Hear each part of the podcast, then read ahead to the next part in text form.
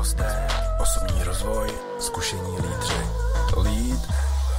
Po letní prázdninové pauze vás vítám u 27. dílu našeho podcastu o vzdělávání a o příbězích úspěšných a inspirativních lidí. Tentokrát propojíme obojí, protože dnes je naším hostem ředitel společnosti Top Vision Lukáš Fakes. Lukáš sleduje nové trendy ve vzdělávání a společně s mladým agilním týmem je uvádí do praxe. Rád objevuje a podporuje silné stránky lidí a nechává jim prostor k realizaci. Lukáš pracuje pro Edua Group více než 10 let. Nejprve v ekonomickém oddělení, později přijal nabídku vést Top Vision. Jeho výhodou jsou čísla, rozumí jim, vnímá vzdělávání jako investici pro účastníky kurzů a akademií, ale samozřejmě i pro firmy. Top Vision je v oblasti vzdělávání unikátní, je totiž na trhu už víc než 20 let. A Lukáš ji úspěšně provádí i dnešním složitým změnovým obdobím. Lukáši, ahoj. Ahoj Petro. Lead Top Vision slaví letos 20 let na trhu vzdělávání v České republice. Jak se neokoukat? Určitě je to o tom přinášet eh, neustále nové věci, nová témata, nejenom sledovat, ale i určovat eh, trendy, být tím hlavním hybatelem těch sil v tom eh, vzdělávacím biznisu. A to si myslím, že je to hlavní. Jo. Sledovat potřeby klientů, a na ně reagovat. Ty znáš Top Vision přes 10 let. Kdybys mohl porovnat, která doba ho změnila nejvíc? Určitě ta poslední, covidová, ten poslední rok a půl, který byl a stále ještě je e, velmi těžký, tak e, ta změnila Top Vision určitě nejvíc, protože eh, do té doby my jsme vlastně dělali jenom jeden typ vzdělávacích aktivit, možná dva typy, když ještě do toho započítám konference a nějaké větší, větší akce. A vlastně od té doby, co vypukl covid, jsme byli nuceni ty formáty předělat, změnit, upravit na tu současnou dobu, tak aby vyhovovaly těm klientům. A ta změna stále ještě neskončila a bude dle mého trvat ještě další minimálně rok, dva a pak už se stane nějakým jakoby normálem, jak dneska říkáme, nový normál. Změnily se i požadavky a nároky klientů? Nemyslím si, že by se vyloženě změnily, ale určitě šli stylem eh, daleko většího lpění na eh, kvalitu, eh, flexibilitu a nějakou novou kreativitu. To znamená, ty požadavky byly vždycky stejný, akorát teď se na ně klade větší důraz. Protože v minulosti jsme třeba zažili doby hojnosti, kdy se v uvozovkách školilo o 106 a už se tak jako nesledovalo, jestli to je opravdu v té požadované kvalitě, v jaký by to mělo být. A dneska, když ta firma musí šetřit v každou korunu nebo hlídat si každý výdaj, tak samozřejmě na tu kvalitu dbá o to víc a každá vynaložená koruna, ať je to, eh, já nevím, eh, do výroby nebo do vzdělávání, to je úplně jedno, tak se musí samozřejmě té firmě nějak zrentovat. Takže Neřekl bych, že se požadavky změnily, ale spíš se spevnily v těch svých základech. Covidová doba je vnímaná jako něco velmi negativního, ale každá věc má svoje plus i mínus. Uměl bys tohle komentovat z hlediska vzdělávání? Určitě. Je to, jak jsi říkala, všechno má svoje stinné i kladné stránky. E, mezi ty stinné určitě patřilo to, že jsme se rok, rok a půl nemohli s klienty vidět osobně. Veškerá naše vlastně vzdělávací aktivita a, a kontakt s klienty byl v té uh, online verzi a to je možná takový oslý můstek k tomu, co bylo eh, to pozitivní. My jsme se v tom online prostředí naučili strašně rychle reagovat. Eh, rychle jsme vytvořili vlastně nové metodické postupy, osnovy kurzů a začlenili je vlastně do těch vzdělávacích programů, které byly rozběhnuté. Jo, ono není jednoduché, když máte nějakou rozvojovou akademii dlouhodobou ve firmě, která běží nějakým způsobem, běží na bázi prezenčního setkání a najednou se to stopne. A ten daný člověk je třeba v polovině svého rozvoje, absolvoval tři nějaké vzdělávací moduly a najednou nic. A přesunout to do té do online podoby nebylo vůbec jednoduché, ale já musím říct, že my jsme to zvládli snad během tří týdnů. Samozřejmě bylo potřeba enormní nasazení jak našeho interního týmu, tak lektorů, ale i klientů, protože že jsme na to byli připraveni my, neznamená, že na to byli připraveni klienti. Jo, mnohdy neměli dostatečné vybavení, eh, neměli vůbec kapacitu to řešit, řešili jiné věci. Ale časem si to sedlo a dneska vlastně je z toho taková nová norma a my nejsme u toho klienta fixovaný na to, že to musí být pouze jedním formátem. My jsme dneska schopni nabídnout tomu klientovi vlastně několik druhů a formátů toho rozvoje a toho vzdělávání a to si myslím, že je velká výhoda. Mluvíš o formě vzdělávání, jsou módní trendy i v tom obsahu vzdělávání? Určitě. Vždycky v každém odvětví e, se objevují nějaký, e, nějaké trendy. Vzdělávání není, není výjimkou, ale samozřejmě říká se, že trend je něco nebo je proto, že to je vždycky tady nějakou chvíli a pak to zase zmizí. Takže trendy přicházejí, odcházejí a poslední dobou, kdybych třeba měl říct nějaký trend, s kterým já se úplně nestotožňuji nebo se ho snažíme dělat jinak, tak se týká například velkého tématu a to je well-being. Jak si vlastně uh, uspořádat svůj život nebo den tak, aby jsem souzněl jak ten osobní život, tak ten pracovní a zbýval mi čas na nějaké koníčky.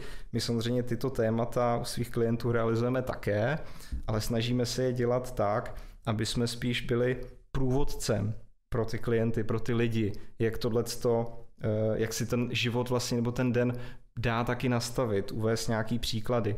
A snažíme se nemudrcovat a eh, nestavit nějaké jako šablonovité plány, jak ten svůj život žít, protože každý je jiný, každý si ten svůj život eh, žije podle svého a nějaké jako šablony a návody prostě nefungují. Takže takové ty věci jako proveď koně po statku a staneš se dobrým manažerem nebo projdi se po uhlí a překonáš už každý problém, to už teď není trendy. Ne, to si myslím, že bylo tak dva, tři roky naspátek, eh, asi tak od roku 2015, pár let to tady bylo, ale dneska samozřejmě občas se to ještě jako objeví, ale já tomu neříkám vzdělávací aktivita jako taková, já tomu říkám spíš nějaká zážitková aktivita, doplňující a možná navážu na tu předchozí odpověď.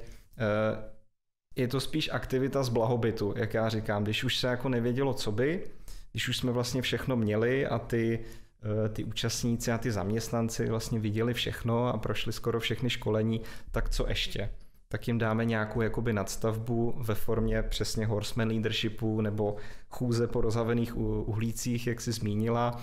Eh, já nesoudím, jestli to je dobře nebo špatně, prostě to tak je. Myslím si, že to může být jako i hezký, sám jsem si to nevyzkoušel, nějak mě to jako neláká, ale v současné době už to takový trend není. Je vzdělávání investice nebo náklad? Jak pro koho, ale já rozhodně hlasuju, že by to měla být investice. A vždycky jsem to tvrdil a vždycky to tvrdit budu. Protože investovat do sebe nebo do nějakého zaměstnance, to je jedno, ať už jsem z té pozice jaké, jakékoliv, tak eh, je to něco, co se mi vždycky vrátí. Přeci vzděláváním se něčím učím, posouvám se a zvyšuji svou hodnotu. Kdybych na to měl koukat ze svojí perspektivy, tak tím, že investuju do nějakého kurzu, do nějaké knížky, do nějakého vzdělávání, to je jedno, jakou ta forma je fakt jedno, tak zvyšuji přeci svou hodnotu i na trhu práce. Jsem zajímavější pro ten trh, pro ty firmy, mám toho mnohem víc co nabídnout mám větší rozsah, znám víc témat, takže rozhodně to je investice. Do čeho v rámci vzdělávání investuje ředitel Top Vision? V první řadě rád čtu. Snažím se každý měsíc přečíst nějakou uh, jednu novou zajímavou knihu napříč, uh, napříč uh, žánry.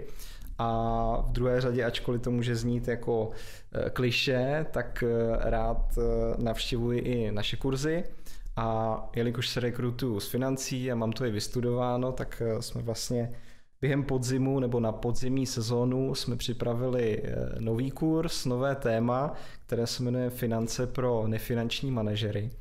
A ten kurz jsem dával dohromady já s naším lektorem a je hlavně o tom, aby nefinanční pozice ve firmách pochopili eh, o tom, jak vlastně tečou v té firmě peníze, co všechno se musí sledovat a kdo je za co zodpovědný. Protože často se ve firmách stává, eh, že je ve střetu nějaký manažer, obchodní oddělení, nákupní oddělení, logistika, to je úplně jedno, versus eh, ty finance. oni mi to nechtějí zaplatit, oni po mně potřebují dodat nějakou fakturu, musím držet termíny, platíme daně, účetnictví a tak dál. A pro řadu manažerů je to prostě španělská vesnice. A setkávali jsme se s tím ve firmách opakovaně. A jsem moc rád, že tenhle ten kurz, který jsme teď nově upravili, tak vlastně vypsali jsme dva termíny, oba termíny jsou plné hned se zaplnili během tří týdnů měsíce, což jako rarita málo kdy se stává, že by takhle brzo uh, si to ty klienti našli, ale je vidět, že je to opravdu téma, které je v těch firmách aktuální. Co jsou ta další témata z nějakých top pěti, která Top Vision připravil na letošní podzim? Určitě to je velký komplexní kurz pro firemní nákupčí, který vlastně proběhl už v prvním termínu teď v srpnu a v říjnu eh, má další termín. Ten srpnový termín proběhl s eh, velkým úspěchem jsme za to moc rádi, že to bylo úplně eh, nové téma. Jsme vlastně ze čtyřech témat to dávali do jednoho opravdu jako nabitého dne. Připravili jsme kurz na diverzitu, kterou jsme pojmenovali diverzita v týmu jako plus, ne minus, protože to je taky velké téma poslední dobou.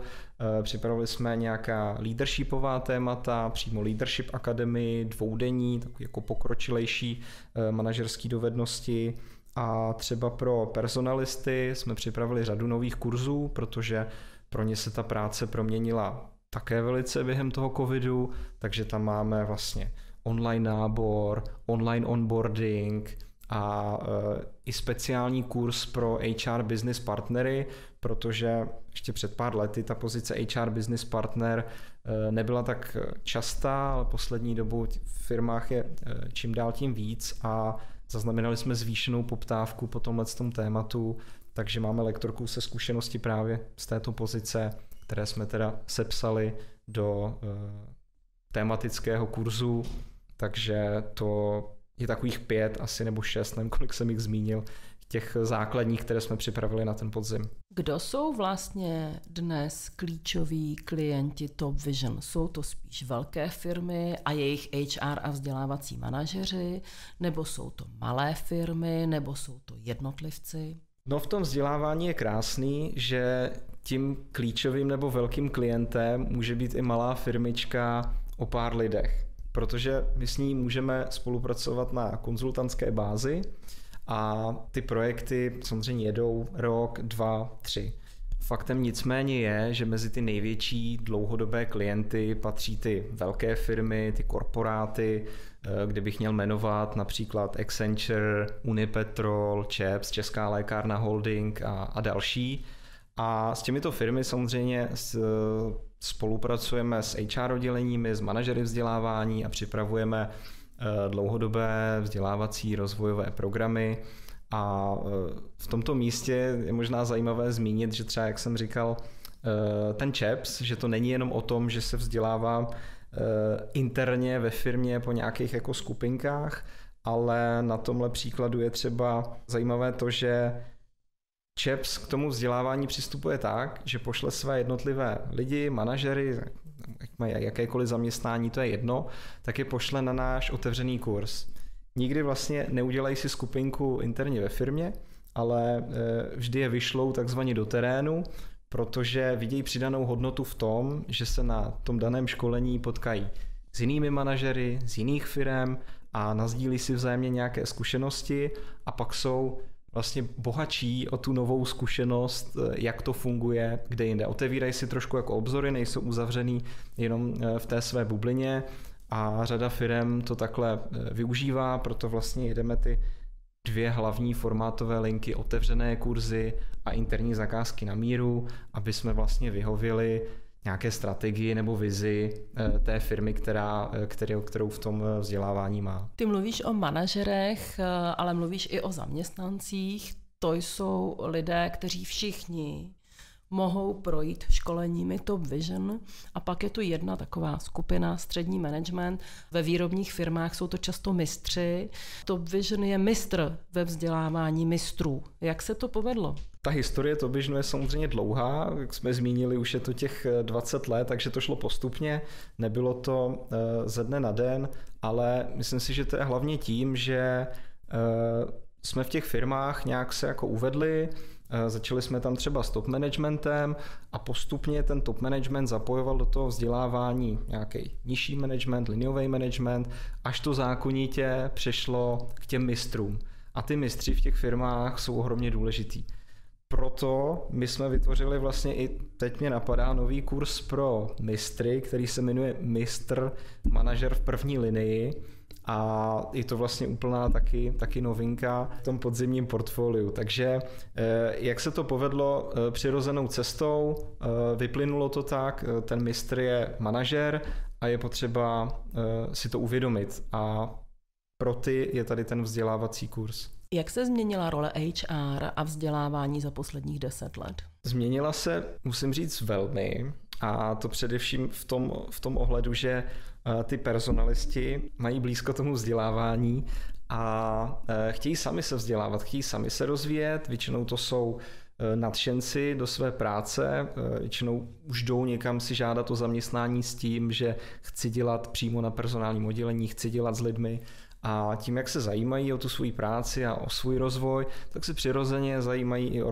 rozvoj těch svých kolegů, těch svých zaměstnanců. Takže dneska vlastně to HR oddělení, nebo ono vždycky bylo, ale dneska čím dál tím víc, je takovou páteří celé té firmy, která zajišťuje samozřejmě celou řadu nějaké administrativní agendy, ale jinak se stará i rozvoj a nějakou jako péči těch zaměstnanců. A dneska vlastně ten personalista, když hledá nějaké rozvojové aktivity, tak eh, už musí koukat na to, jestli to třeba Eh, zvládne ze svých vlastních zdrojů nebo někde, eh, nebo někde jinde. Jo, a samozřejmě zase má to svoje nějaká úskalí, ale i, ty, i ty dobré stránky, takže když vlastně osloví nás eh, na to vzdělávání, na ten rozvoj těch svých zaměstnanců, tak tím, že my připravíme nějaký vzdělávací program, dejme typicky příklad pro manažery, naučíme je, jak vést ten tým, jak hodnotit ty své zaměstnance, jak jim dávat zpětnou vazbu, jak je vůbec jako posouvat,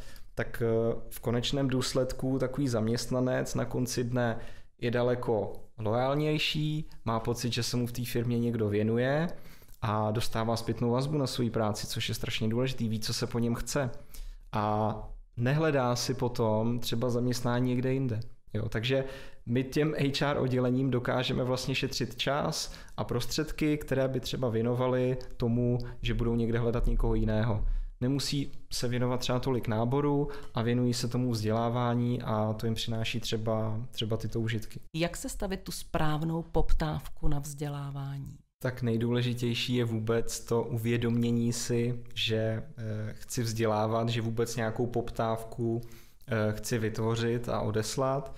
Eh, existují pak samozřejmě různé druhy těch poptávek, nebo ty, s kterými jsme se setkali, od těch eh, obecnějších typů eh, chci proškolit manažery, prosím, pošlete mi cenovou nabídku, až po ty, které mají více stránek a mají detailně rozepsány cíle a co se má stát a tak dál. Takže asi tak nějak vypadají ty poptávky, s kterými my se v denní praxi setkáváme. Když mluvíš o těch detailních, eh, co je pak role toho manažera v tom visionu?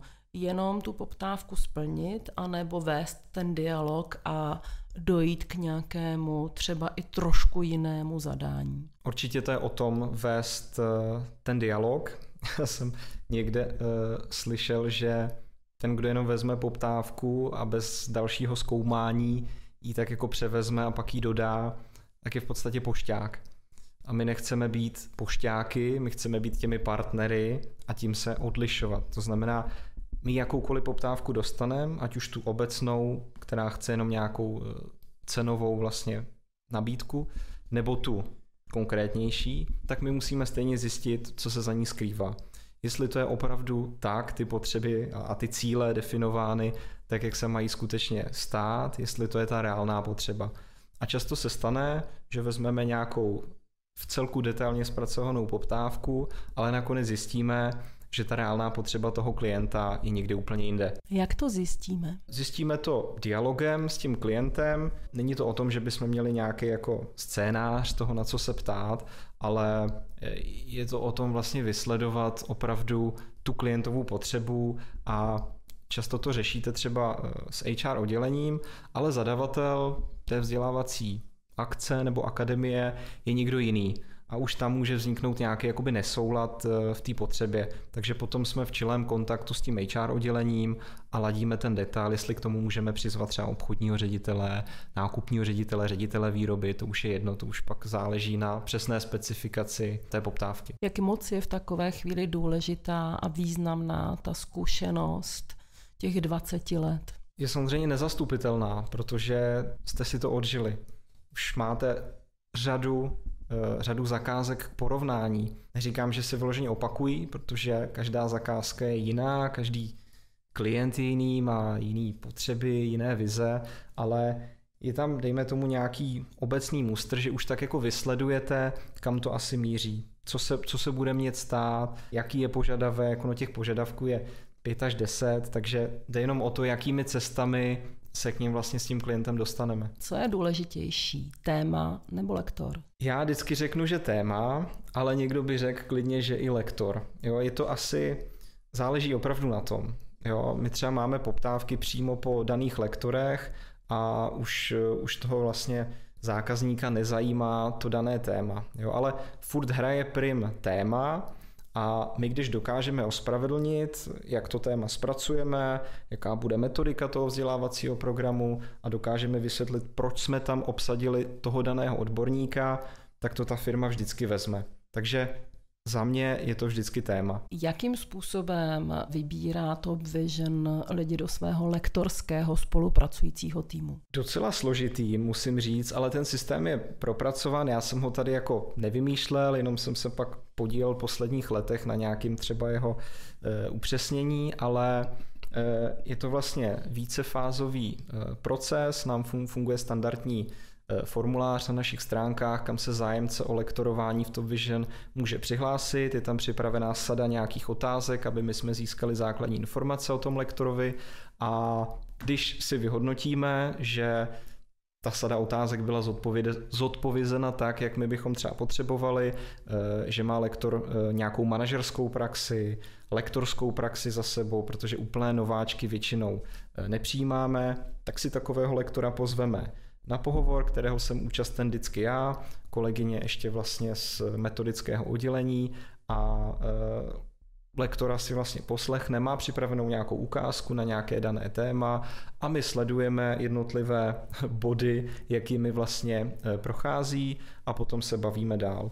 E, musím říct, ještě teda doplnění, že za poslední dva roky, co tu jsem, tak jsme přijali opravdu velmi malé množství lektorů, protože už tu základnu jsme měli dostatečně širokou a tím naším sítem prošlo za poslední dva roky asi 8 až 10 eh, nových lektorů, opravdu odborníků na, da, na dané téma. Je zvláštní, že vy jste za poslední dva roky vybrali jenom 10. Je to tak, protože my ty lektory vybíráme opravdu tak, aby měli co předat těm našim klientům aby jenom to dané téma prostě neodvykládali.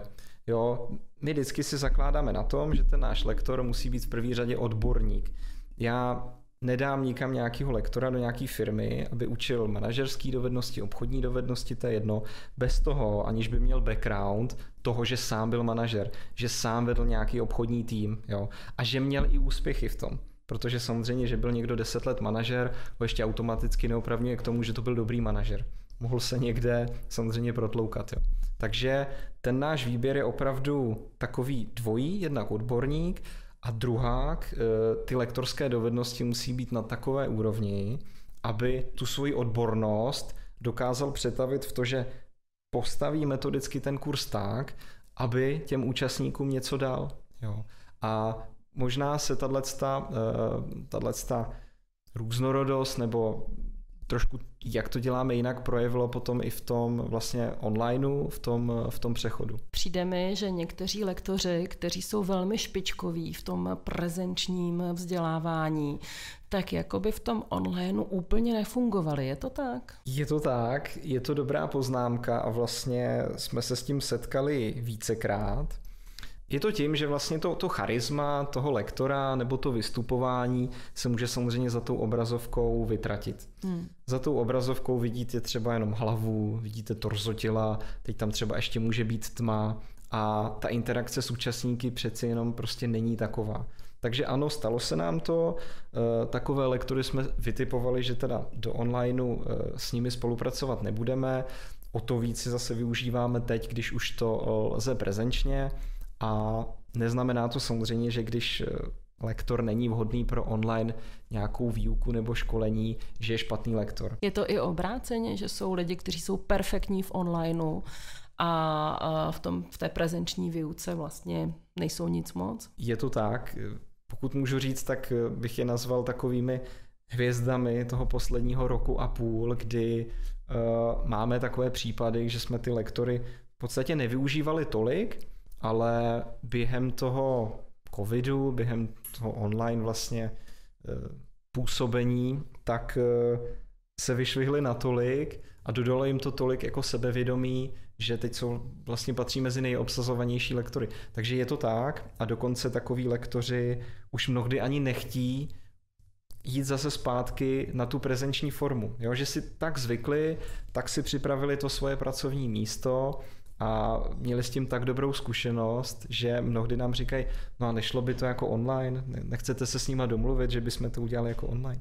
Takže i tohle se děje. A když by si vzal poměr, kolik procent v onlineu a offlineu, a teď bez těch omezení, která samozřejmě mohou zase na podzim přijít, tak kolik procent offlineu a onlineu v rámci kurzu to Vision bude dělat na podzim? Je to asi 80 na 20 ve, spros, eh, ve prospěch těch prezenčních. Mm-hmm. Třeba náš největší klient, eh, co máme, Accenture, tak tam ta výuka běží online už poslední rok a půl a nic na tom nemění ani teď ty měnící se opatření, čili tam poběžíme další minimálně půl rok eh, čistě online. A oni mají interní policy, jestli si dobře vzpomínám, že vlastně jsou online i jako v rámci pracovního prostředí, že nejsou v kanceláři. Ano, drtivá hmm. většina hmm. zaměstnanců se ještě nevrátila do kanceláří, takže tam už mají, tam mají vlastně rok a půl trvající eh, home office. Když jsme se bavili o těch výhodách toho onlineu a offlineu, myslíš, že když ta covidová doba přejde, takže se vlastně všichni vrátí do těch školících místností? Myslím si, že ne. Vrátí se nějaká většina, zatím nedokážeme odhadnout, jaká to bude.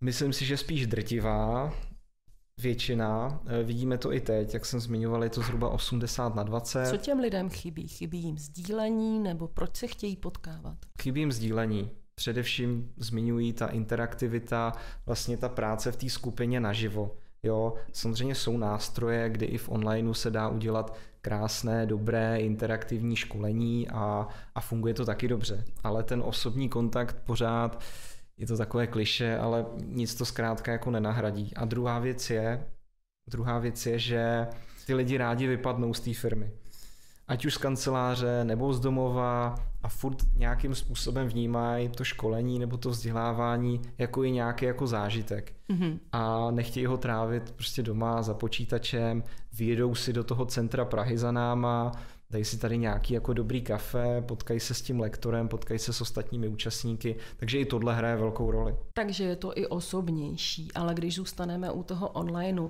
eh, jak moc se liší kurzy onlineové a offlineové, tedy prezenční. Museli jste přizpůsobit určitě nejenom témata, ale určitě i formu. Co byly ty základní věci, které jste museli v při přechodu do onlineu změnit? Tak když pominu ty technické, které jsou jasné, vždycky nějaké to úvodní nastavení a vůbec vyjasnění si na jaké platformě, v kolik se přihlásíme a takhle, tak eh, když vezmu ty ty obsahové, tak to je především o tom, že jsme hodně zkracovali. Zjistili jsme, že ten formát, eh, který je běžný při tom prezenčním školení, prostě 8,5 hodiny, včetně oběda, někde být, tak v tom onlineu e, není dlouhodobě udržitelný. To znamená, e, my jsme přišli na takové formáty, kdy e, jsme maximálně 4 hodiny v nějakých takovýchhle blocích měli jeden den a druhý den to třeba pokračovalo. Nebo za týden byl další blok. Jo? Takže především to zkracování, aby se udržela pozornost těch účastníků. Připravili jste na podzim nebo na to další období i nějaké nové formy kurzů? My jsme se tomu dlouho bránili, ale nakonec eh, jsme teda neodolali a připravili jsme na podzim eh, kurzy ve formátu e-learningové. A ten primární cíl toho e-learningu, nebo toho, jak já to vidím a jak to vidíme vůbec eh, v Top Visionu, by měl být hlavně o tom, že prostřednictvím toho e-learningu my představíme tomu účastníkovi to téma. My ho nebudeme učit ve 40 minutách, prostě téma jako celek,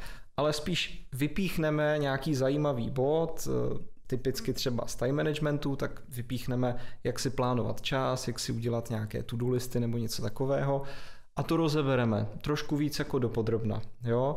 A pokud se tomu účastníkovi to téma bude líbit, bude se mu líbit projev lektora, tak si potom může přijít na ten otevřený kurz, může téma poptat interně do firmy pro své další kolegy, pro nějaké celé týmy oddělení a tak dále. Čili cílem toho našeho e-learningu není komplexně představovat dané téma, to ve 40 minutách prostě nejde a já to nemám rád, když to někdo takhle dělá a tvrdí to, ale cílem je opravdu představit to dané téma, představit lektora a pokud se mi to líbí, tak jdu hloubš. E-learning je bez zesporu jedním z trendů v dospělém vzdělávání nebo v manažerském vzdělávání.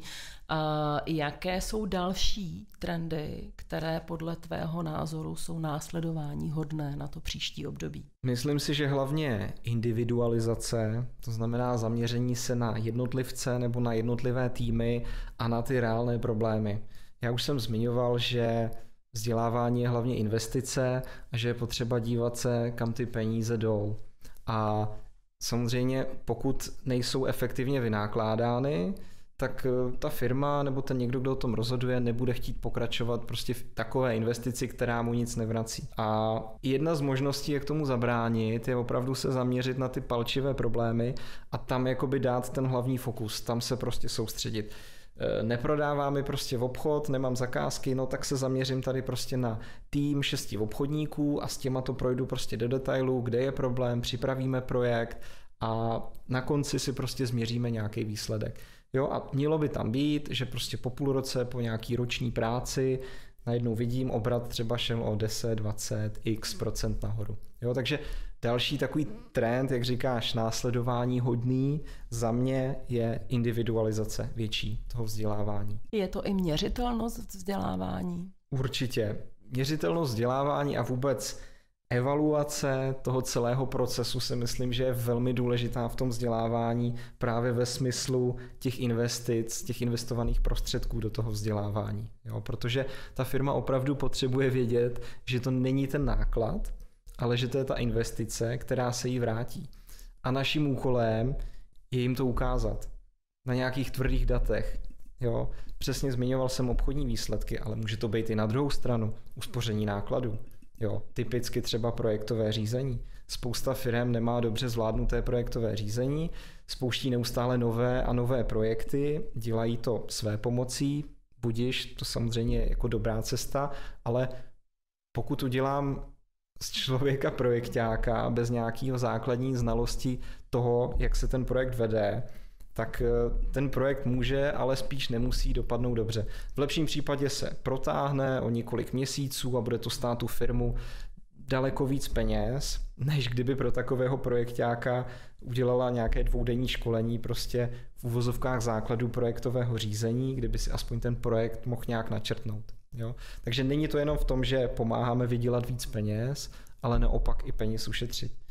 Další příklad může být personální oddělení. Jo? Samozřejmě, když eh, se budu starat o ty své zaměstnance, budu jim pravidelně dávat rozvojové programy, budou spokojenější, budou loajálnější a nebudu investovat eh, tolik potom do nějakého onboardingu a zaškolování, což víme, že je prostě velmi drahé a navíc ty lidi na trhu dneska nejsou. Jo. Čili je potřeba se o ty své talenty uvnitř těch firm starat a dávat jim maximální možnou péči, jakou si může ta firma dovolit. Jo, to si myslím, že je ta cesta. Lukáš, já ti moc děkuju, přeju ti osvícené klienty, loajální lektory a ten skvělý tým, který kolem sebe máš a ať se daří. Děkuji za příjemný rozhovor. Lead and learn.